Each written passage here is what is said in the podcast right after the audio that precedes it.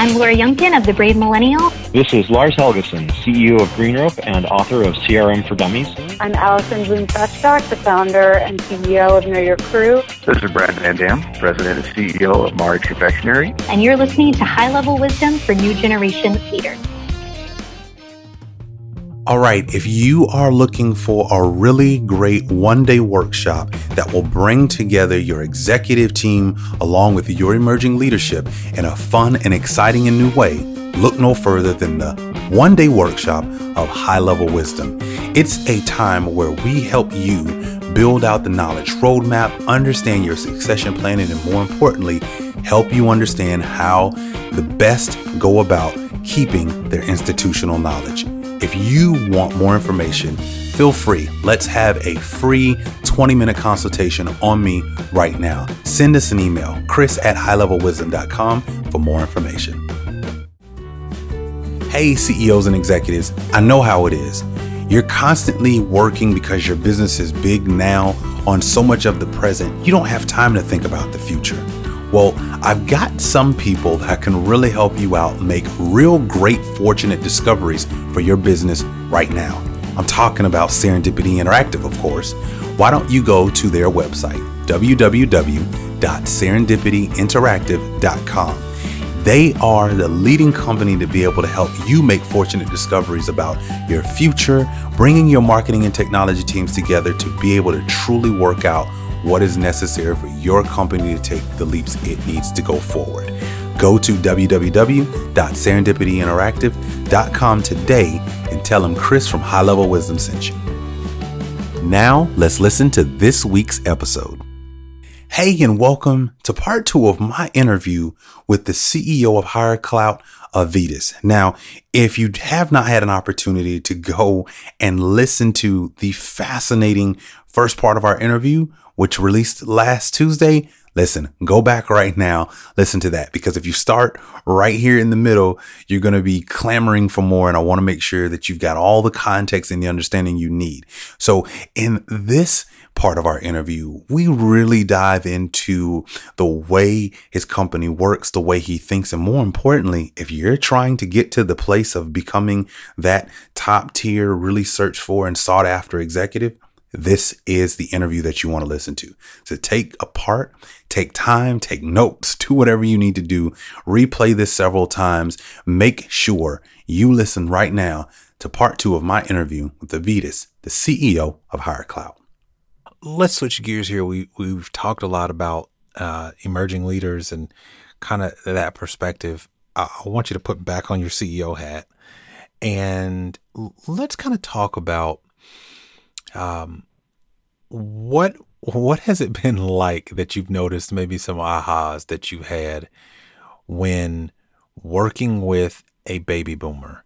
Because not only are you working with them inside of your company, but you're also, you know, you're recruiting for them, right? They're uh, coming to you as leaders inside of companies, and they have a particular look that they're looking for. And when when you're when you're placing you know, a, a, baby boomer in a role or you're interacting, what what are some of those things that you just kind of notice that you go, you know, yeah, this this tends to be something that that is easier um, or or things that we highlight when when working with a more uh, with a more seasoned person from a career perspective.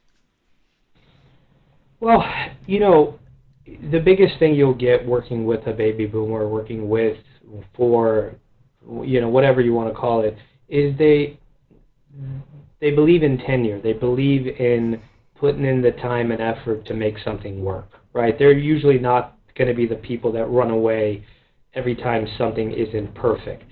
Right? It's a very tough generation. They've dealt with a lot, so they're less. You know, they're they're they're much harder to freak out. Right?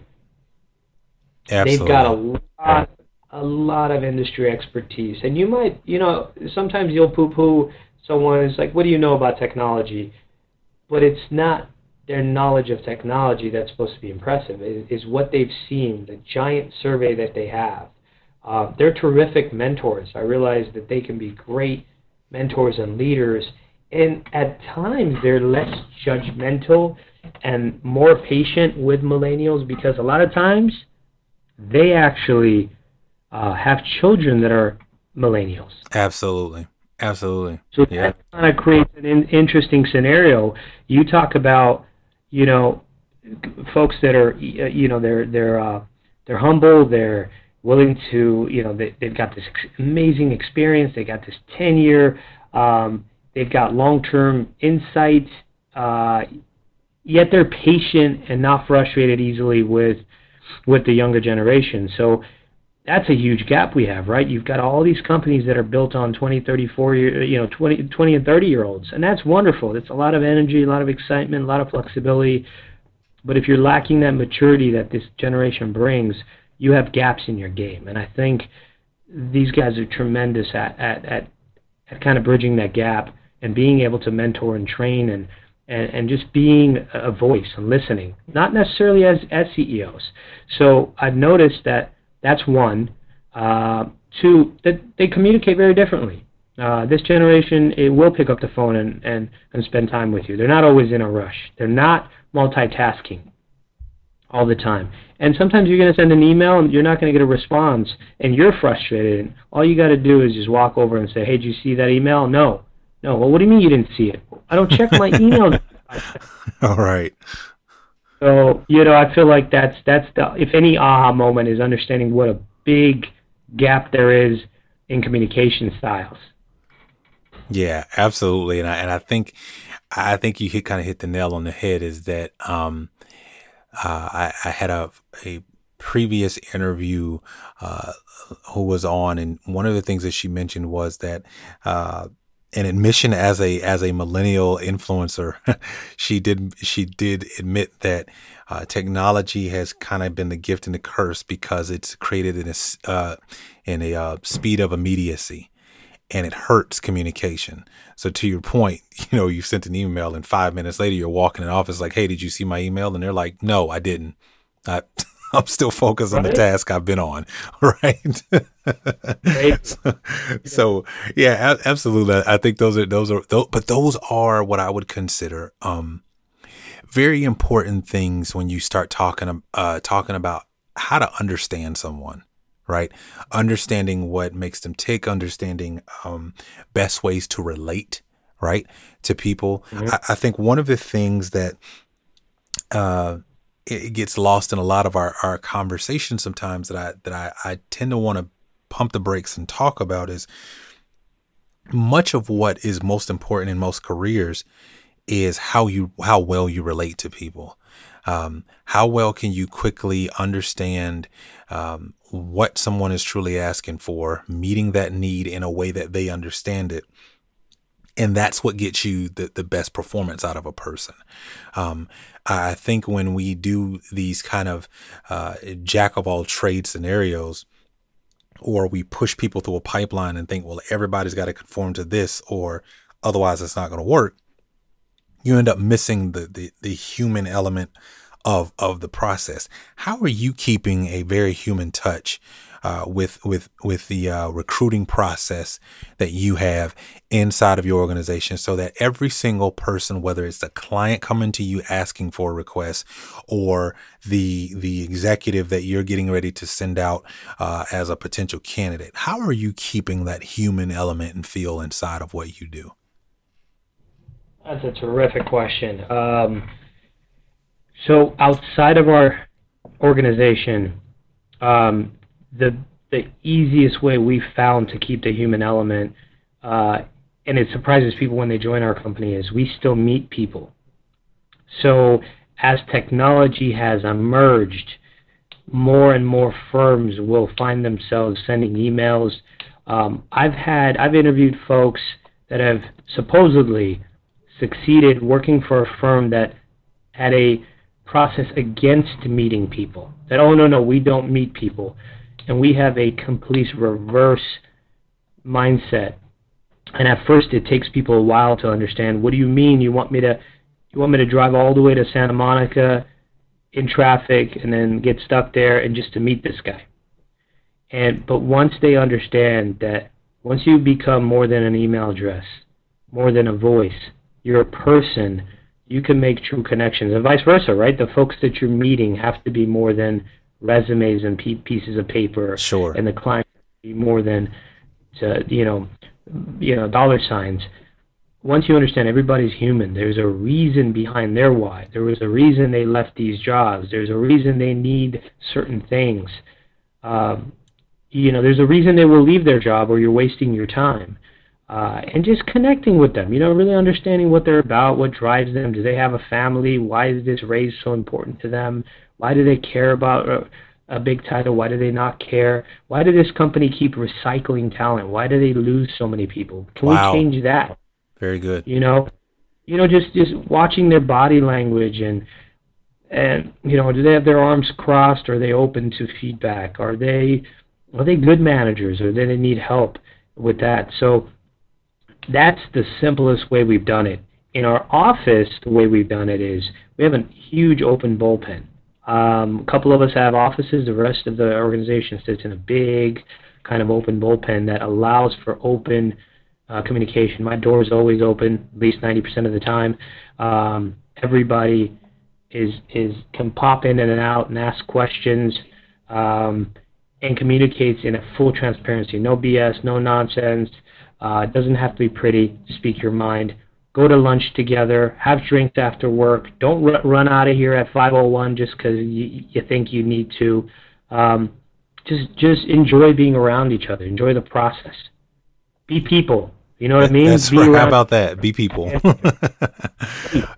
You'd so be shocked. You'd be shocked. I have I have six, you know, 58 year olds that are hanging out with 24 year olds and really enjoying themselves and and like each other. that's Truly right. like each other. That's right. That's right.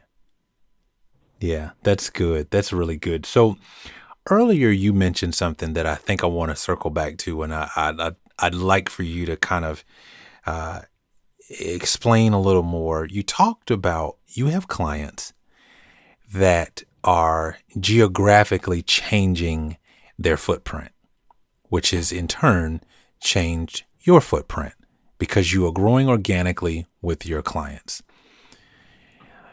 What does that do to the process that you're going through when when looking for new talent because I would imagine that for most people, right, especially when you're talking about an executive role, uh, it's no different than real estate. Location, location, location, right? But Absolutely. but for companies, and this is just some insight for some people who may not understand this all the way fully, is that a lot of times you hear about a company, you say, why would that company be in that remote part of town? Or why would they move to that area and not be in this big city? Or what is the, the allure for that?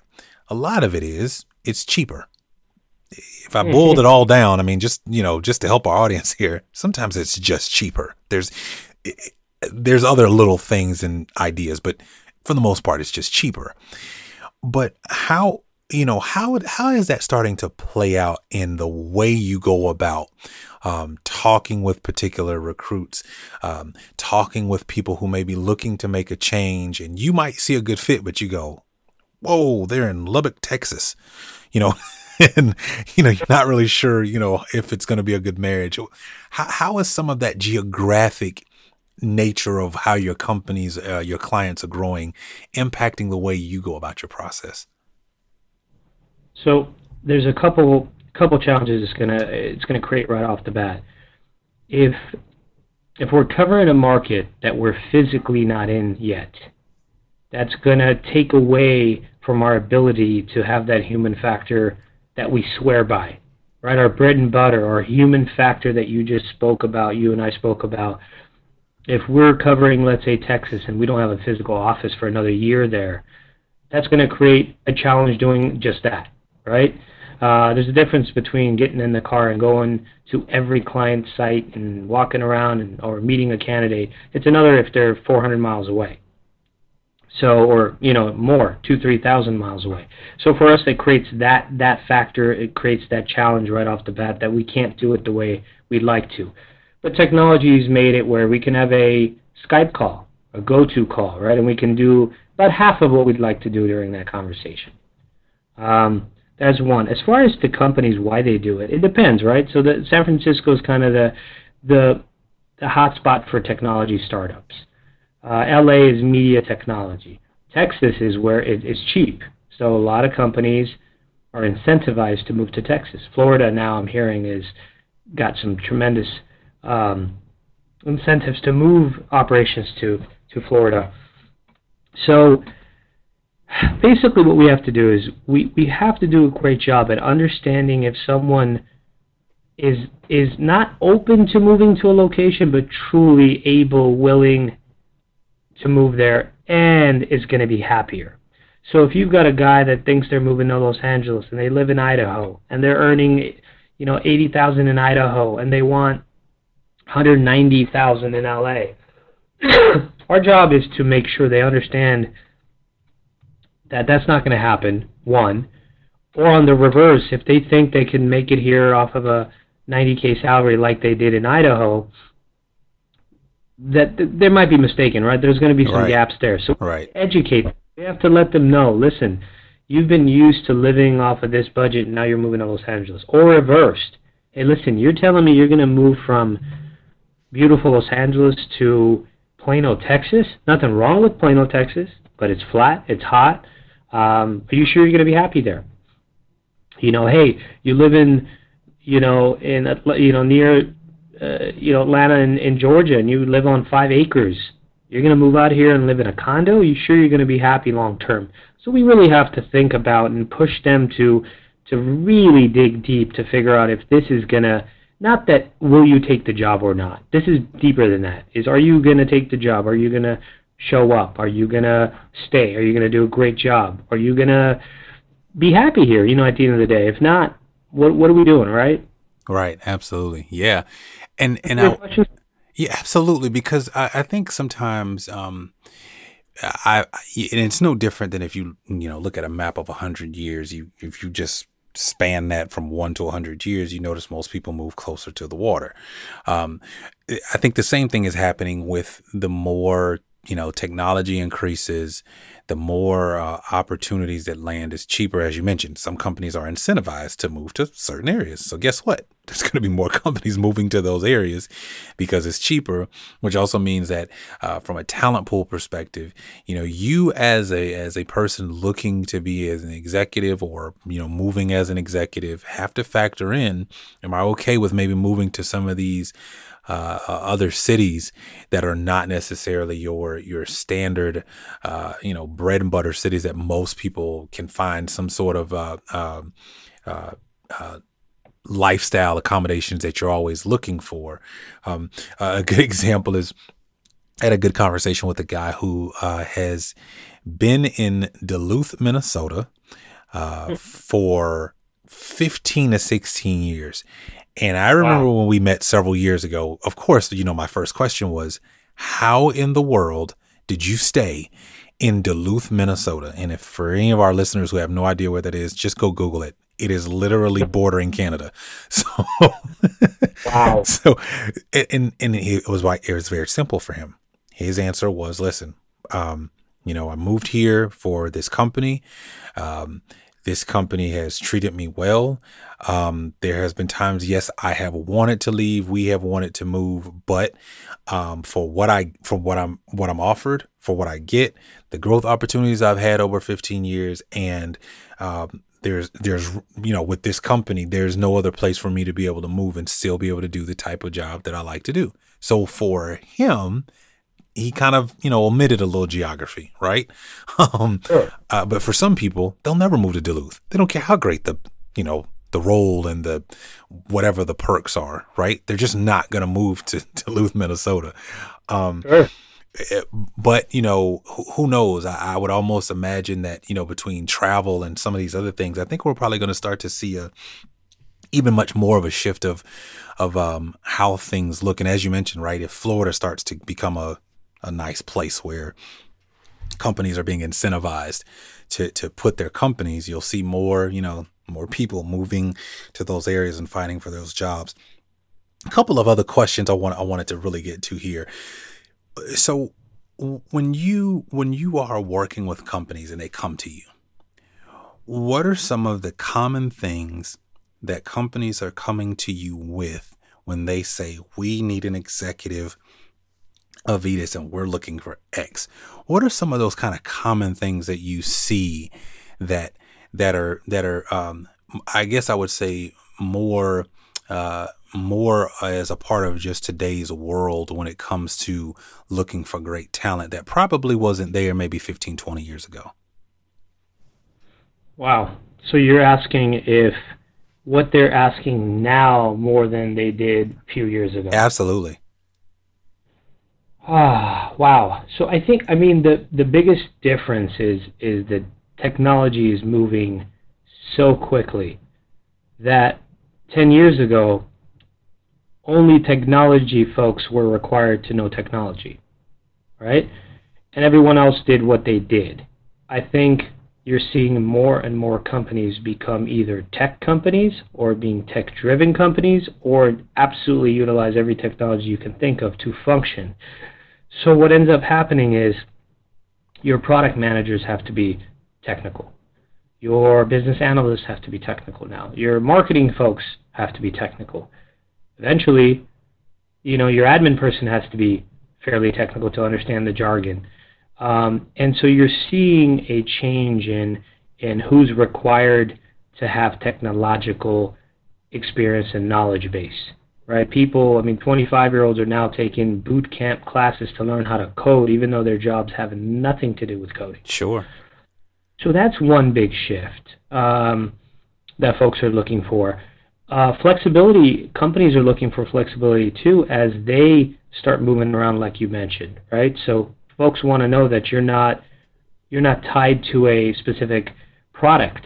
That the company could change products, technologies that you'll shift with them, right? So if hey, if we're in Torrance today, we might move to Texas, we might move to New York. Are you going to be up for that? If, especially at an executive level, not at a kind of a uh, lower level person. Um, they're going to want to know if if we change applicant tracking systems that you're going to be able to learn the new one very quickly. We're going to change our uh, our payroll system. Are you going to be able to keep up? We're going to need to constantly evolve uh, everything that was done on an Excel spreadsheet no longer will be done in an Excel spreadsheet. It's now all Tableau. It's all some kind of data visualization tool that's done online. Uh, so everybody's required to be able to be a, at least a super user of products that are technology driven. I think that's really the biggest difference that we see. And remember, 95% of what we do is tech, right? Sure. Software engineers, software architects, directors, CIO, CTO. So mm, my angle is a little bit. Um, I don't know. I don't know if bias is the right word, but it's a little twisted because it's it's mostly tech anyway. But I've realized that the five percent of non-technical roles that we fill, they're required to really know technology very well. Absolutely, absolutely. So, last question here before we wrap up, and and there's so many different angles I could really take with this conversation because you brought up some really great perspective um, for our audience. Give me give me an an idea of what what the future you see of of of the executive world is going to look like five or ten years from now. What kind of things are you either excited to see coming down the pike? What what is that? What does that future state look like as you're is you're continuing to work with these amazing companies. I mean, you know, some of these companies are c- clearly on the forefront of of everything, you know, uh, that the rest of the world will follow too. But from an executive perspective, when you look at just the the executive landscape, what does the future of that look like as more emerging young leaders take the helm of companies and become those executives and those CEOs? What do you see? Um, that's a tough question. I believe that people are going to be required to be more and more hands-on. Um, even as a as a vice president of engineering or a CTO, companies expect someone to be able to roll up their sleeves and be able to to function, to be able to, to, to do what you're asking others to do. I believe companies are flattening out, so you're going to see less hierarchy. You're going to see less decisions coming from the top down, more from the bottom up. So folks are going to have to be okay with that. They're going to have to be able to shift. Uh, you know, they have to be flexible. people have to be have to very quickly learn how to pivot uh, in their positions, wear multiple hats, and if you want to grow, don't be too tied to a a piece of the job that you love and are obsessed with doing. Move around and different do different roles because at the end of the day, that's how you're going to really emerge as a true leader in a company because they know anywhere they put you, you will find a way to do the job and you will succeed and you will grow and you won't say no to doing anything. I think that's a big one, right? And you're going to see less and less VPs and directors. You're going to have a big gap between mid-level. I mean, I, I think mid-level management is going to be dying. I don't see a lot of layers uh, with these companies. You know, and I mentioned, right? Think about that. I mean, I've seen less and less software development managers than ever. You know, and just because companies are saying, why do I need to to pay so much money for these mid-level management folks who don't, who can't, you know, do the actual function because they're no longer hands-on, yet aren't true executives. So why are we paying all this money for for this suite? So you're going to see a lot of kind of team lead level, and then you're going to see VPs and C-level executives. You're not going to see a ton of directors and managers, I think. Uh, that's one I see. And I talked about pivoting. I mean, Amazon just acquired, um, what is it, Whole Foods. Yes. You know, within a year, you will see Whole Foods acting like a tech company. I mean, you know, Starbucks considers themselves a tech company. McDonald's just hired the digital, uh, the chief digital officer from Amazon, I believe, so that they can turn McDonald's into what they call a tech company. So you got to be ready. You got to be ready to pivot in your positions and your roles, and you got to you got to be comfortable taking a half step back to take three steps forward. Um, you have to be ready to take a, a less sexy big title.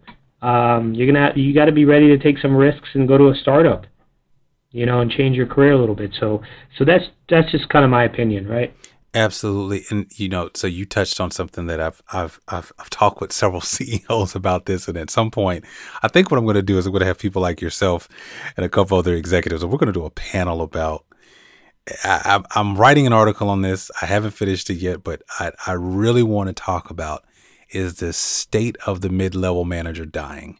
I I just I have some yeah I have some very strong opinions about that, and I think I'm starting to just the more I talk to people and the more I talk to executives and the more I look at companies, I just personally feel like like you mentioned, you know that. I, I think it is going away. And to be honest, it's really scaring a lot of people. And HR execs have to kind of figure out what do we do with this big you know, what some companies call the frozen middle of their company because they're not they're not really doers and they're not executioners. So what you know, what do we do with those folks? But that's a I think I'm going to have to bring you back for that conversation. So um. Yeah, I think I think it's just a I think it's a fascinating discussion that we need to really do open up um and and figure out, you know, and, and talk about that in, in an open dialogue. So for for the executive who might be listening to the show today, I think you've touched on a lot of things that might pique their interest.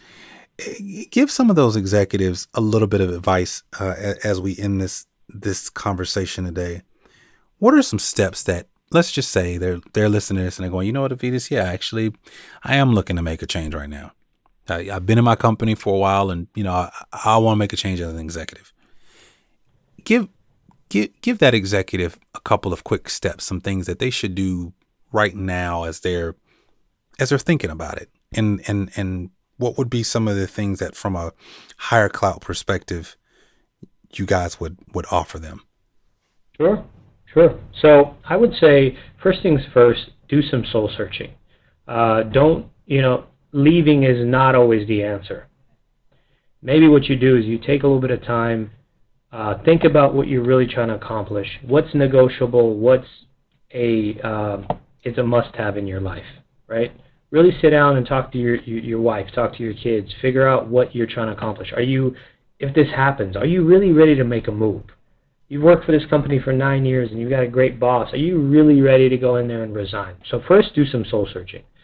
Um, and if there's some challenges, some problems, like the ones I had at Kaplan where I felt like there was a ceiling and there was no more room to growth and you know starting to get stale. I did go and speak to to my boss. I did speak to the two three levels above me and they tried. They tried to solve the issue. At the end, I was comfortable knowing that I'd done everything uh, and I wasn't going to grow anymore and I moved on. But I think that's important too. You know and, and only if you if you like the place and that you're not able to to get to the next level have those conversations. So first soul searching. Talk to yourselves next talk to some some some of your mentors that may or may not be your manager.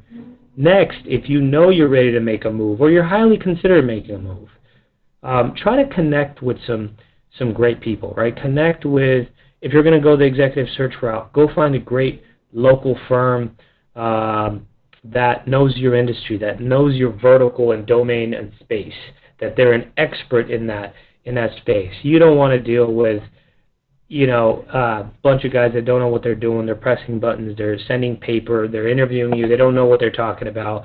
So make sure you're you're connected to the right people.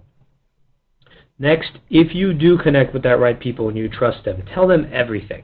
Don't hold back. Tell them what you like, dislike, Tell them what you want to do, what you don't want to do, the type of company you want to work for. Is it Fortune 500? Is it is it a startup? Is it in the middle? Uh, you know, are you willing to take a step back to take two steps forward? Are you so stuck on a salary that it can't be anything less than that? Um, offer to meet them. You know, you'd be surprised what you can accomplish by just meeting people, like I talked about. Um, keep it completely real. You know, share feedback. Every time you have an interview with a search firm or or not, is give the feedback back. Say, hey, listen, I really like the company. Here's what they liked.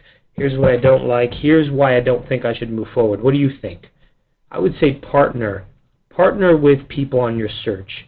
Um, and connect. Talk to them on the phone. Don't just go sending emails and texts and expect things to get done. That form of communication, I think, is strictly for simple stuff like, hey, can you send me the benefits package? Hey, I'm all set for 4 o'clock tomorrow. Hey, can you talk now? I truly believe you should be talking to people and meeting people to, to truly make an impact. And Absolutely. finally, I would say ask a lot of questions. During your interview process, treat your process, even though the company is interviewing you, you have the right and frankly should interview them in what this place is such a good place to work? What challenges you guys face? Where do you see me fitting in? How can I make an impact? Where's the growth path? Ask the right questions so you don't go from a bad situation to a worse or an okay situation to okay. You want to, hey, hopefully not run away from something, but run to something. You know, something great, hopefully. Absolutely. Yeah. And, and I, I love that advice that you give because um, I think so many times uh, it's very easy to get caught up in how we feel in the moment and we make a rush decision. And as opposed to truly vetting out that process, right?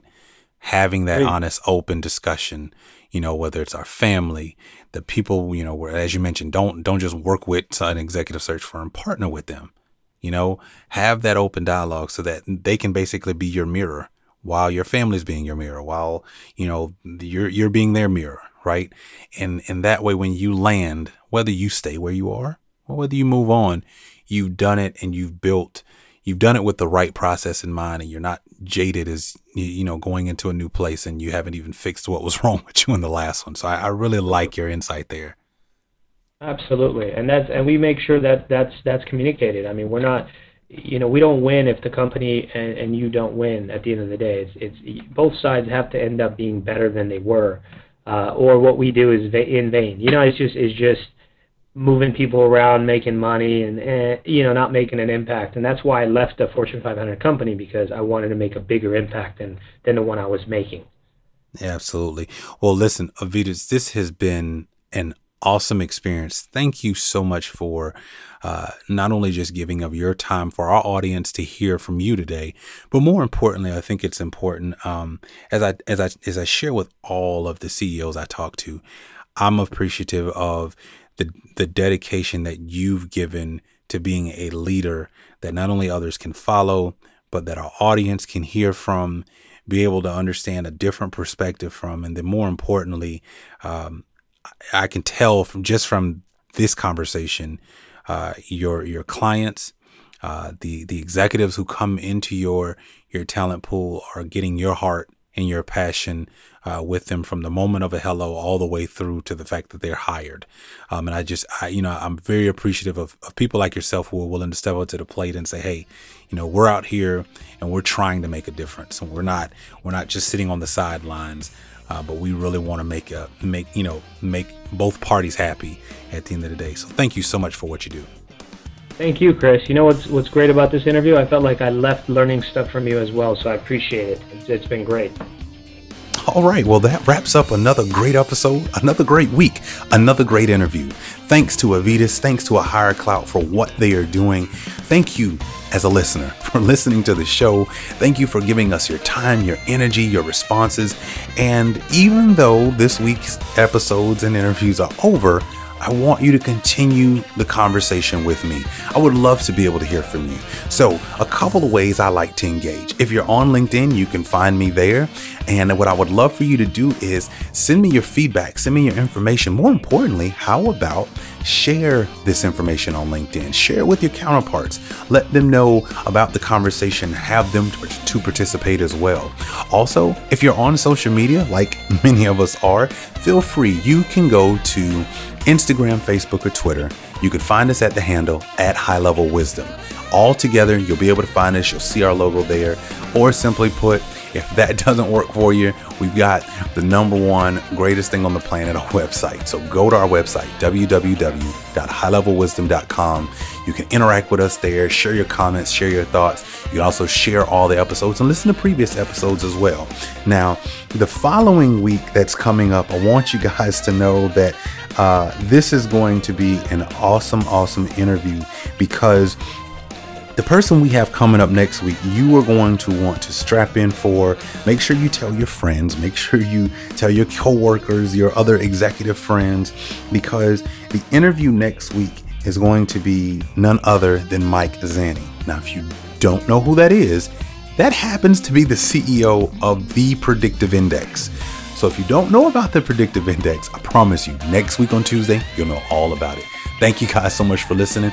I look forward to hearing you share more in the next episode.